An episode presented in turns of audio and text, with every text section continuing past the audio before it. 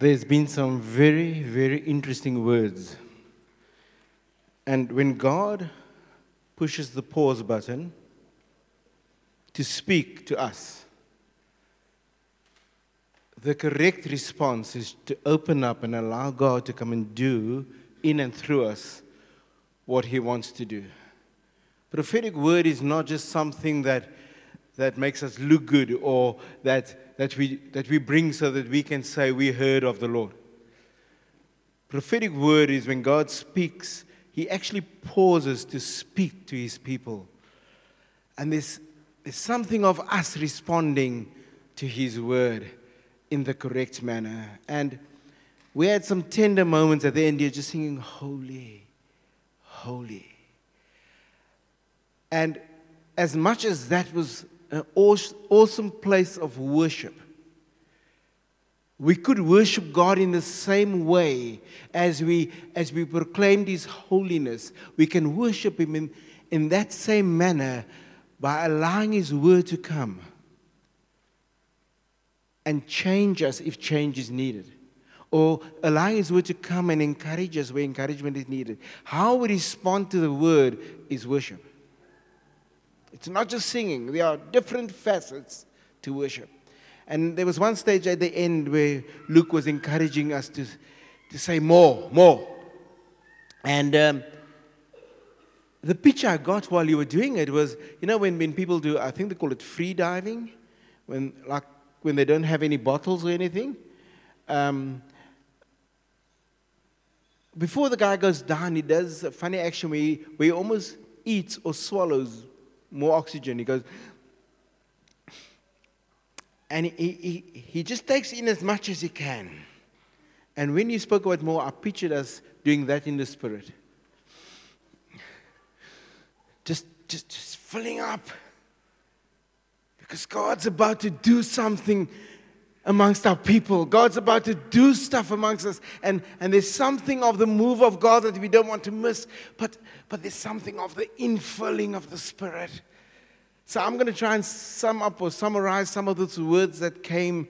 Um, we had the gift with your name on it.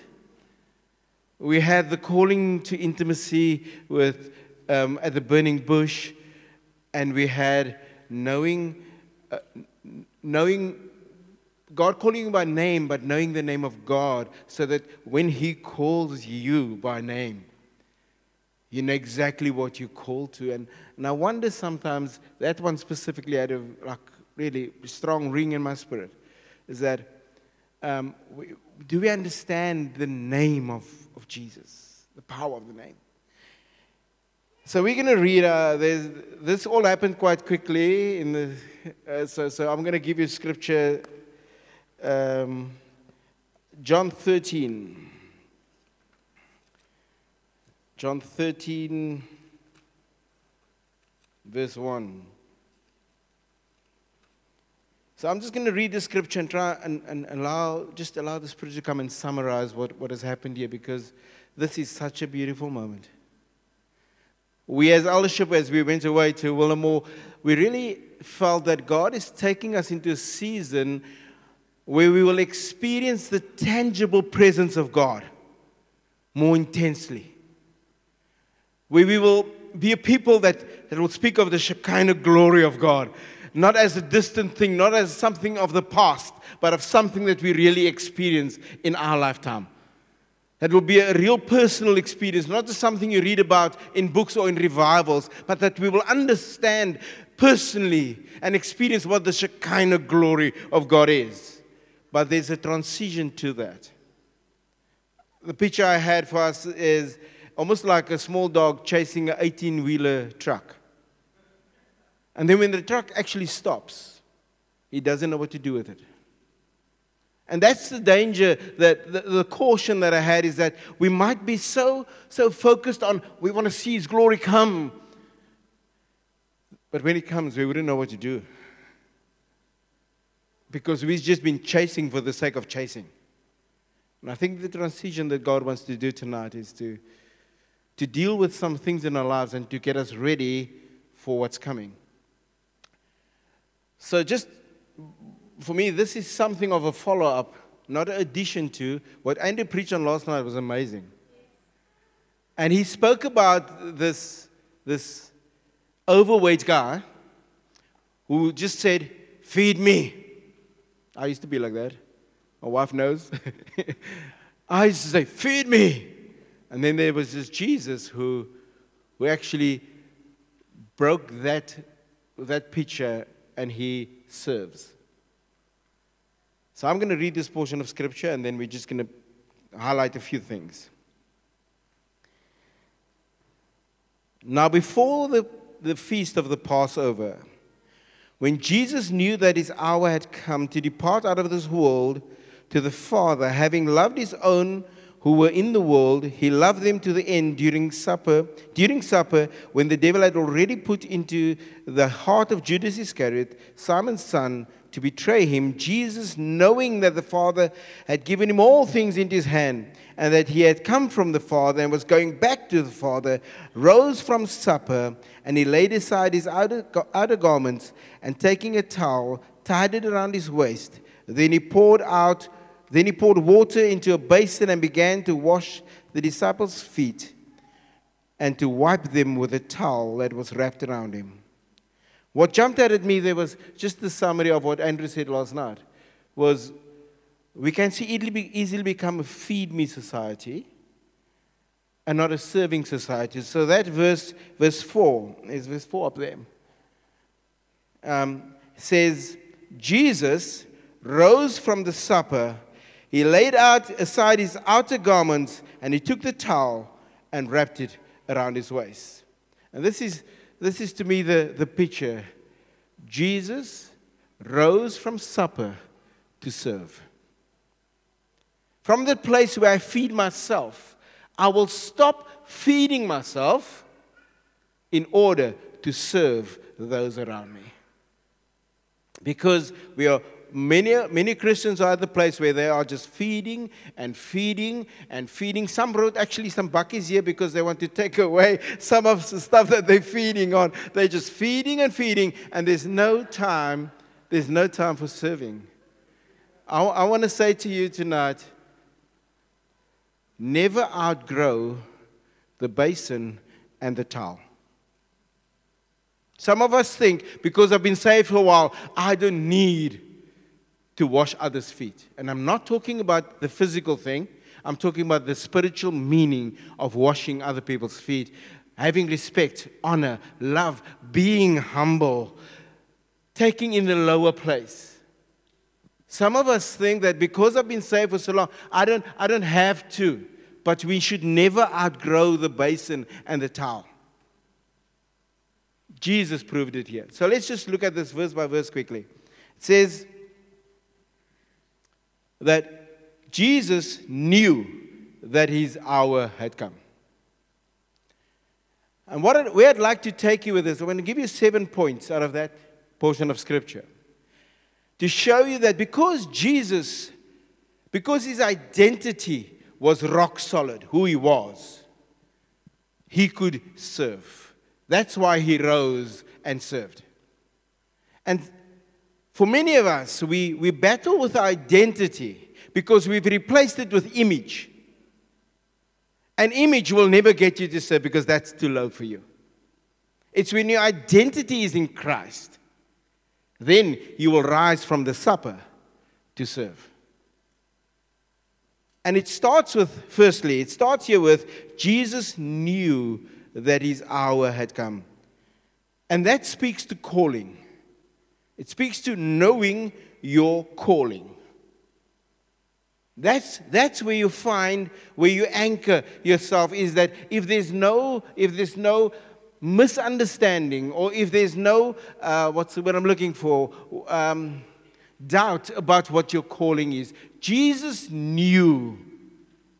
He's knew that his hour has come. And what that does for you is when you know what you're called to, and, and, and that verse is referring to the fact that he's going to be crucified. When you know what you're called to, you will face adversity with a smile. Adversity won't scare you because you are your identity in God, your identity in Jesus Christ. You know your calling. And tonight, God wants to settle some stuff in some hearts here that we should know our calling. Be secure in that. This, I often say that, I'll say this again. Um, this is not the spur. At the spur, you order something that you like until the, the waiter walks past with somebody else's order and you go, I want that. But this is not the spur. You can't get somebody else's order. What God has dished up for you, that's what you're going to eat. Be secure in your calling. And when you're secure in your calling, then when God calls your name, you know. He says Afghanistan, and you go, Yes, I'm going to Afghanistan. Wherever that might be. But when you're secure, when you, when you know to what God has called you, it's easy to respond to what He's calling you to. Then you don't resist. Then you don't question, is this God? Or how can this be God? Because you are secure in your calling. What that does for you further is that it says here, while in verse 2, during supper, when the devil had already put into the heart of Judas Iscariot, Simon's son, to betray him. So Jesus didn't, he wasn't surprised by the betrayal. He knew that Judas betrayed him. He knew when it was put in his heart.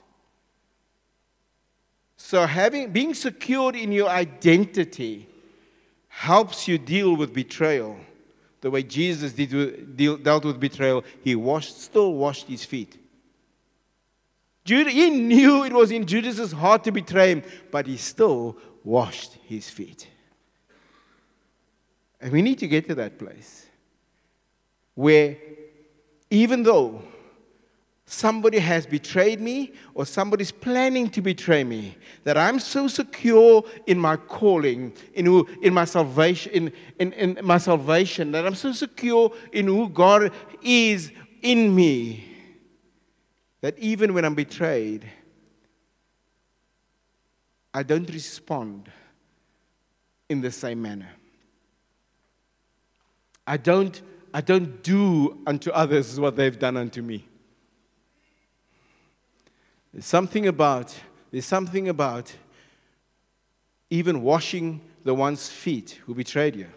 Like I said, don't make this a physical thing. I don't want to see basins all over here next Sunday and people just washing feet. I'm not talking about the physical thing. I'm talking about positioning yourself with humility and loving despite being betrayed. Sometimes it's just a perception of betrayal. It's not real betrayal. You're just imagining it anyway because you make stuff up as you go along. Sometimes it's that. And we can't, we can't not look at that. Sometimes it's just your imagination but you blame other people because you're not secure in what God has called you to. The third thing, it says here, Jesus knowing that the Father had given all things into his hand. That's the next thing Jesus knew. Jesus knew what his Father gave him. speaks about authority. He knew his authority. And for us, when we secure in our identity in Christ, that's when we understand authority. You see, some people, even when they, when they, uh, they want to do stuff and they want to pray for people to get healed, they want to pray for people to be set free, but they're still battling with their identity in Christ. So they think by screaming louder, the devil's going to respond. No, no. When you scream louder, it's because you don't understand authority. When you truly, when you truly, uh, when you truly anchored in Christ, in who you are in Christ, you can just speak in a normal tone of voice. Pray for somebody in a normal tone of voice. You can even just get up in the morning and the enemy gets nervous. It should be like that, where, where you get up in the morning and the enemy goes, Oh, he's awake, he's awake. Some of, for some of us, it doesn't matter if we wake up in the morning or get up because the enemy is like, nah, they're gonna, not going to do anything anyway.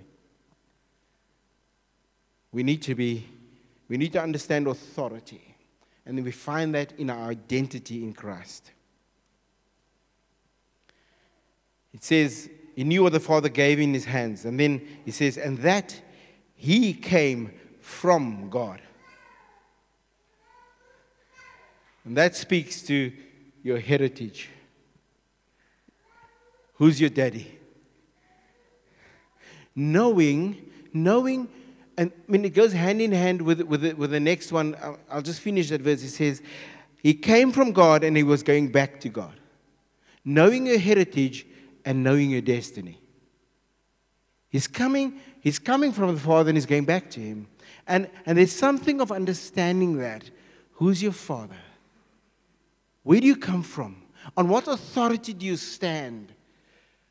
And where are you going?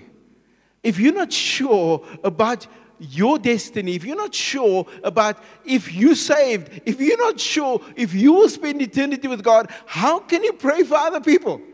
How can you minister to other people? You'll be sending them down the wrong track. You need to know where you come from.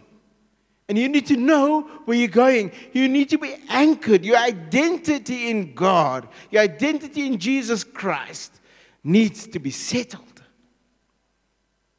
It's got to be in place. You can't still wonder because it makes you ineffective. If you wobble on your identity in Christ, you're ineffective. You cannot do what God has called you to do. And then, even if, if those gifts that with your name on it is given to you. And some of us are sitting here and you have been given gifts and you know what those gifts are, but you are sitting and it's if you're tied down, you, you, you kind of have this Gulliver effect. We, we, you're this giant, but you can't go anywhere because you've been tied down by little sins.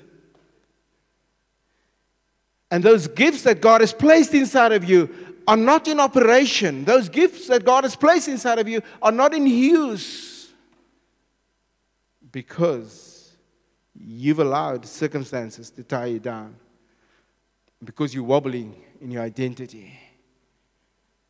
God has given us Jesus Christ, and in Him is the fullness of God. In Him is, the, and when we're in Him, that's ours as well. We can't still wobble in our identity. He rose from supper. So here it is. Because he knew, because he knew his calling, because he understood his authority, because he knew where he was coming from and he knew where he was going, heritage and destiny, it determined his behavior.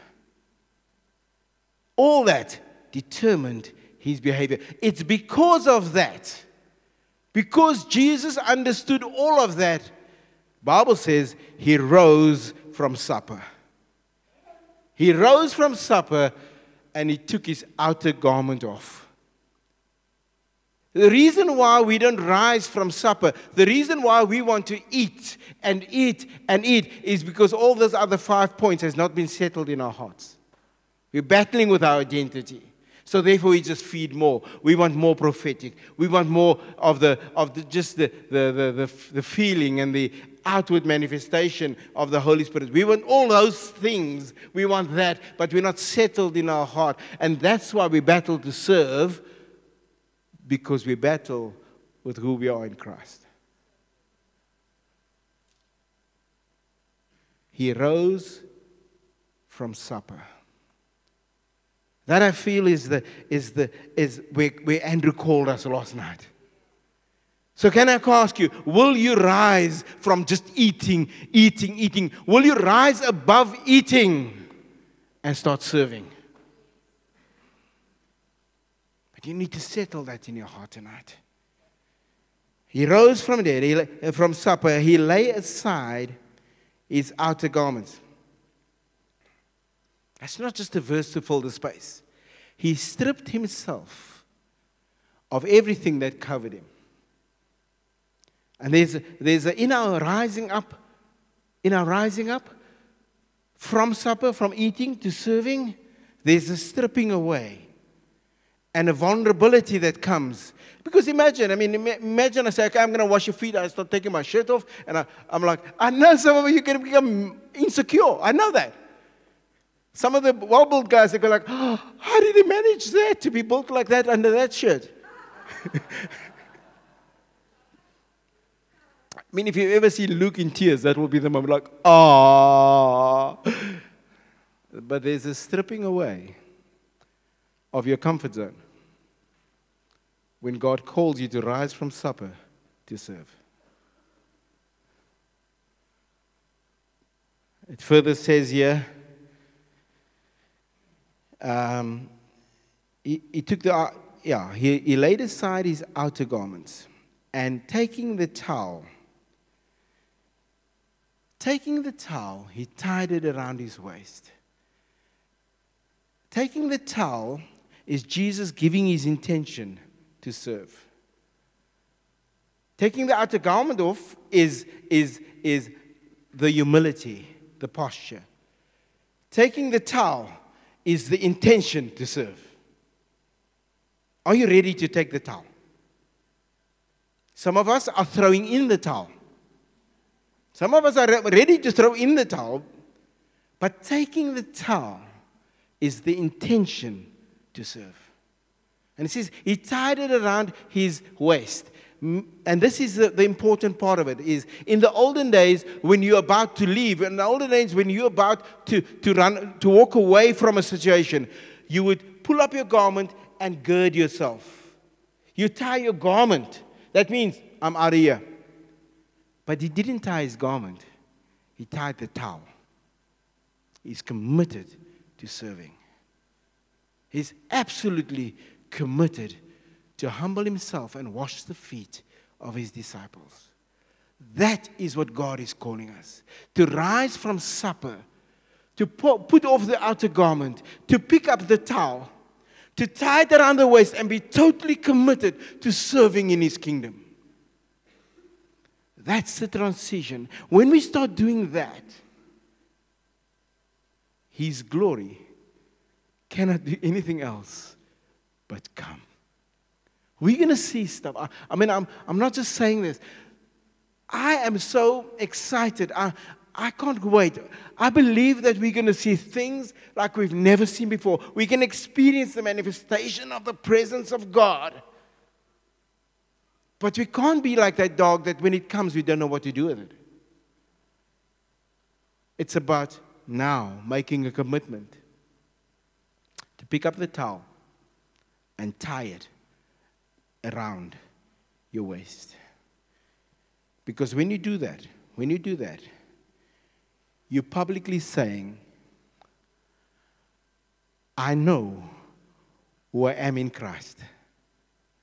I know that I can do all things through Christ who strengthens me.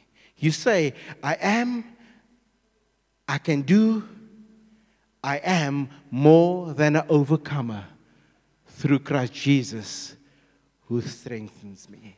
You don't have to do the washing of the feet in your own strength. And please don't do it now as a ritual. Don't become religious. This is not, I haven't given you a recipe to religion. I haven't now said in every home, uh, um, uh, um, com group, in every community. I, I am not saying Wednesday night, and, and, and thank God we've got a combined community Wednesday night. Otherwise, some there would be basins in every community. That's not what I'm saying. Don't, don't make this a ritual now. Make it a posture of the heart where I'll be humble. And even if you betrayed me, I'm going to wash your feet. Not with hot water, not like with lukewarm water. I'm not going to burn your feet but I'll wash it. And I'll wash it with genuine love on the inside. And I've said all that just to say this that's God's pattern in the Bible. When He said, Let us make man to our likeness. God's pattern in the Bible is identity, not image. Image is what we want people to see of us, how we want them to see us. Image is, is that mask that we, that, that we put up so that people can like us. Spiritual image is nothing else than a, a, a, a what's it with a photoshopped selfie. That, that's what we put up. Many of us, our spiritual lives are photoshopped selfies, the way we want to portray others the way we look. But identity is how God has made you, how God sees you through His eyes and through His purposes for you. So if you've been, if you've been uh, all about your image, let God erase that tonight. Because it's not about image, it's about identity. And the problem is, and here's my concern, is that the devil is all about identity theft.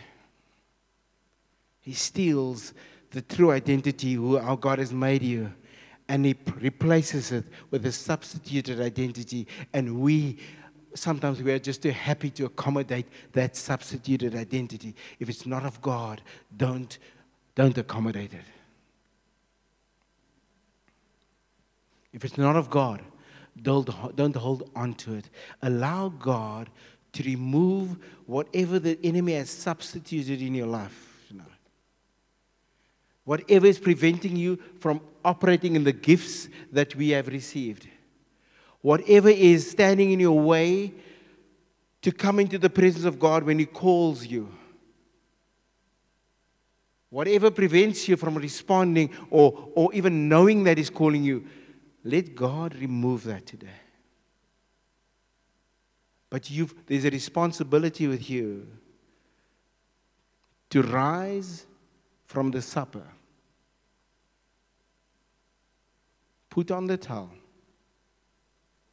and serve. Amen.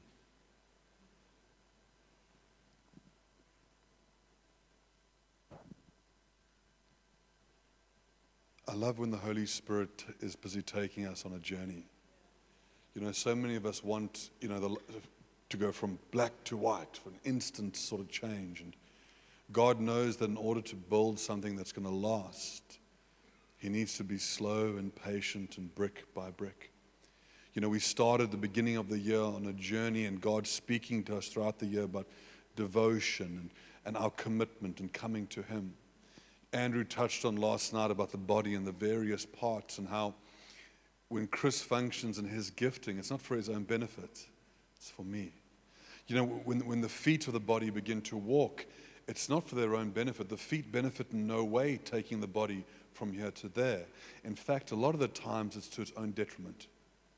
And the hand never benefits from, from lifting or carrying or pushing, but yet it does so for the benefit of the body. And as we look at what the Holy Spirit is saying to us, and this is a big encouragement for all of us, is can we as a priesthood be the body of Christ? Can we as a, as a priesthood each fulfill our individual function, not envy or covet someone else, not try and do things for our own benefit, but can we collectively come as a family and go, I'm going to fulfill the function that God has given me, not even for my own benefit. I'll do it for Mike. I'll do it for Marius. I'll do it for Lee. And I think God is wanting to mature us in that way because it's one thing to be gifted, it's one thing to be talented. I had a beautiful conversation this week with Francois. It was his birthday when? Two days ago. Happy birthday. But I had a beautiful, I had a beautiful conversation with him, and he was speaking about how God's laid a desire on his heart to preach, but also given him the gifting and the capacity to do so. And he's sort of wondering, you know, when is this going to happen, God? You know, and there's this frustration of should I push, should I pull back? And there's there's no black and white, there's no blueprint because you know, we look at the, we, we look at the tale of, of, of the stewards with the, with, the, with the talents, and the lazy, foolish steward buries his talent. But then we look at Jesus, and Jesus says, unless a seed goes into the ground and dies, it won't produce any fruit. But, and for some of us, we, we, we're burying our talents. And for some of us, we're going into the ground to die. And it looks the same to the naked eye, but God sees the heart. So when Clarence is teaching on serving, don't do it to be seen for the, for the portrait and the selfie. Do it because God is doing a work in you and changing you and posturing your heart in such a way that you become a functional part of His body. What happens when a body begin, when, a, when a part of the body becomes dysfunctional? Well, John 15 touches on that. Jesus actually says if, if a branch doesn't bear any fruit, it gets cut off. And what happens with a part of the body, if you start becoming septic, if you start becoming poison, what is poison? It's pride. What is becoming septic? It's ambition. If God starts to see pride and ambition rise up within you, He's not going to allow you to affect the rest of the, rest of the body. He's prepared to cut you off and say, until you're better, you can't function in this. And so many of us have been trapped in that. We've got obvious gifting, we've got obvious passions. We, God, what about me? I'm running out of time. And God is saying, if you take that seed and bury it, take that seed and bury it and let it die, it'll grow fruit. And for some of us here tonight, we've been grasping and reaching and overambitious, and God is saying, bury that. Play your part. It might be not even a com leader, you might just be in com, but play your part in com. Play your part as a, as a father, play your part as a brother and a sister, play your part for many of you in this congregation you big brothers and sisters and moms and dads to even my kids and other kids, play your part for the benefit of the body. Let your life no longer be your own. But for some of us tonight, we're taking what God has given us and, like the lazy steward, we're burying it. We're burying it. We're not serving. We're just coming to eat. We're just coming to gorge. We're just coming to be fed. We're just coming to receive. And for some of us tonight, we've got to take our talents out of the ground and go, God, I haven't been faithful. I'm sorry.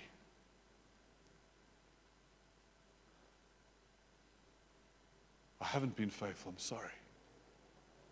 I've allowed offense and bitterness. I've allowed fatigue. I've grown cold. You gave me this.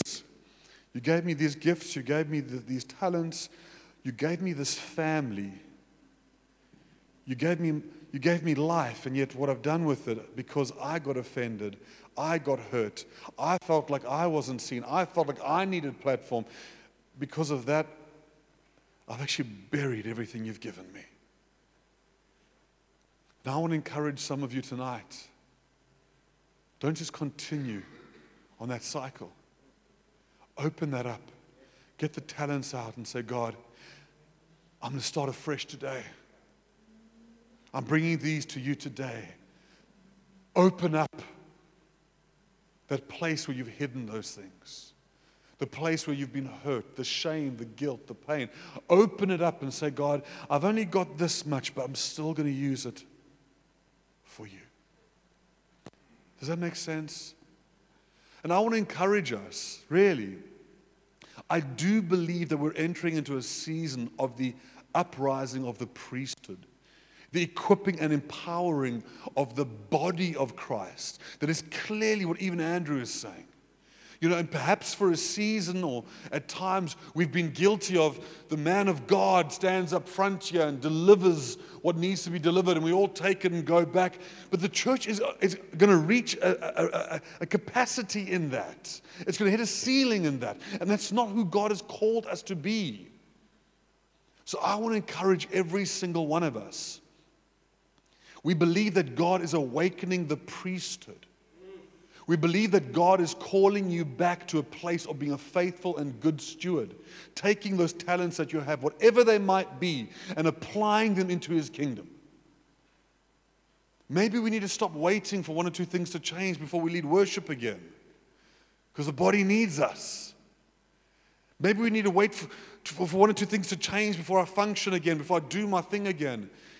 It's actually not about you. It's not, a, it's not about me. It's about each other. It's about each other. Can that be a commitment that we make? That from this day forward, step by step, brick by brick, little by little, we start going, God, how can I live my life for others? How can I live my life serving others and use what I have to bring out what Lee has, to support what, what Yaku has? Use my gifting in the service of others. Because then we will see the Spirit pour out in this place. Then we'll see revival break out in this place. But at the moment, we're all sitting here going, This little lad of mine, I'm to let it shine. This little light of mine. And the problem with that is you've got this little light and you're trying to protect it as if the little wind or anything is going to blow it out. And God is saying, I haven't called you to be a little light. I've called you to be a raging fire sitting on a hill. I've called you to burn in a way that people can't ignore you, that, that people are drawn to you. But this little light of mine, what if we all brought our little light? And I gave my little light to Clarence, and he gave his little light to Azalea, and Azalea to Lisa. And before we know it, all of our little lights combined become this fire of revival, this burning first love that Tanya spoke about. And I feel like that's the journey that God has us on. And I'm encouraging every single one of us awaken, body of Christ, awaken, bride of Christ, awaken, priests. Get your talents out of the ground and say, God, I'm going to be faithful with this. Whatever it is, whatever it takes, I'm going to be faithful with this. Is that good? Can we stand and pray together, please?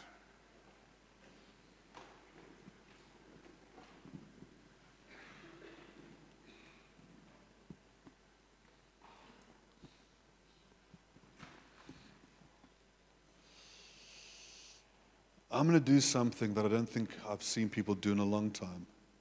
And it's uncomfortable, but I believe it's so representative and symbolic of what God is wanting us to do in this season.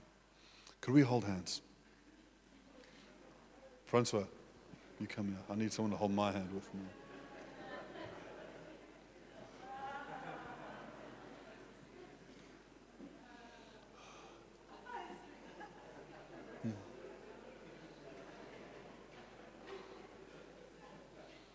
Werner, could you find someone to hold hands with, even if it's yourself? Come, Werner.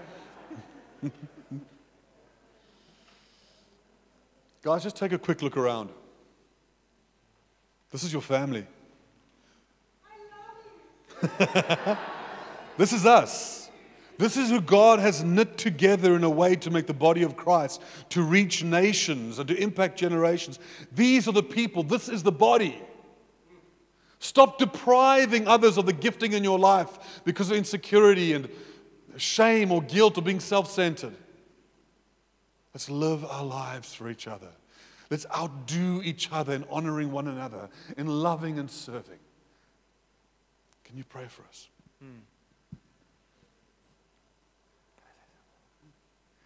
Something that I've been thinking about this whole throughout worship is that the one thing we can, you know, gluttony is a bad thing unless it's Jesus.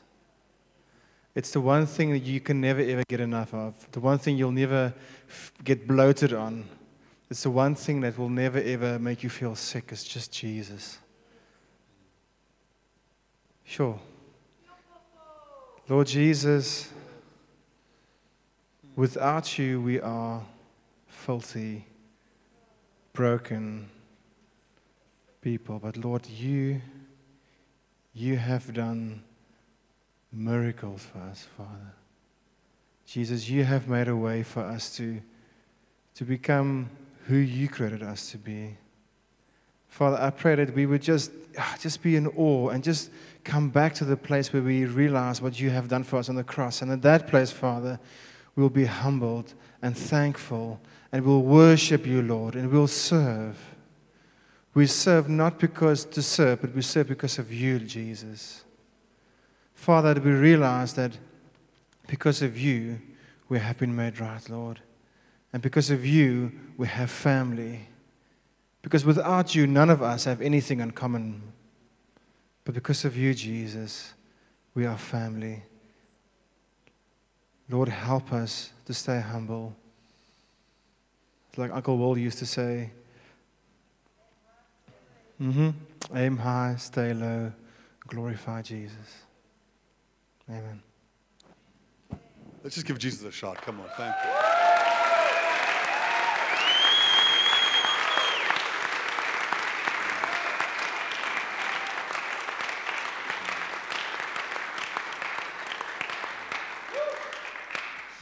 So, as a priesthood, as a family, can we commit, every single one of us, commit to living your lives for each other, to com- commit to being sacrificial and seeking the benefit of others, and to outdo one another in honor, in love, and serving.